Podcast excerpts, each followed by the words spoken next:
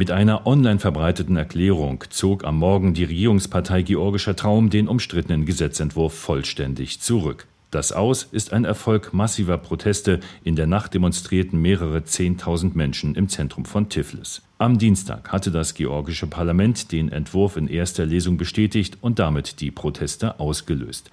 Medien und Nichtregierungsorganisationen hätten sich als ausländische Agenten registrieren lassen müssen, falls sie mehr als 20 Prozent ihrer Finanzen aus dem Ausland erhielten. Das sorgte aus mehreren Gründen für Widerstand. So ähnelt der Entwurf dem russischen Gesetz gegen ausländische Agenten, mit dem dort oppositionelle Organisationen unterdrückt werden. Diese Gefahr hätte auch in Georgien bestanden. Zudem hätte das Gesetz die weitere Annäherung und die Beitrittsperspektive Georgiens Richtung Europäische Union gefährdet. So begrüßte die EU-Delegation in Tiflis per Twitter die Entscheidung und ermutigte alle politischen Entscheidungsträger, die proeuropäischen Reformen fortzusetzen.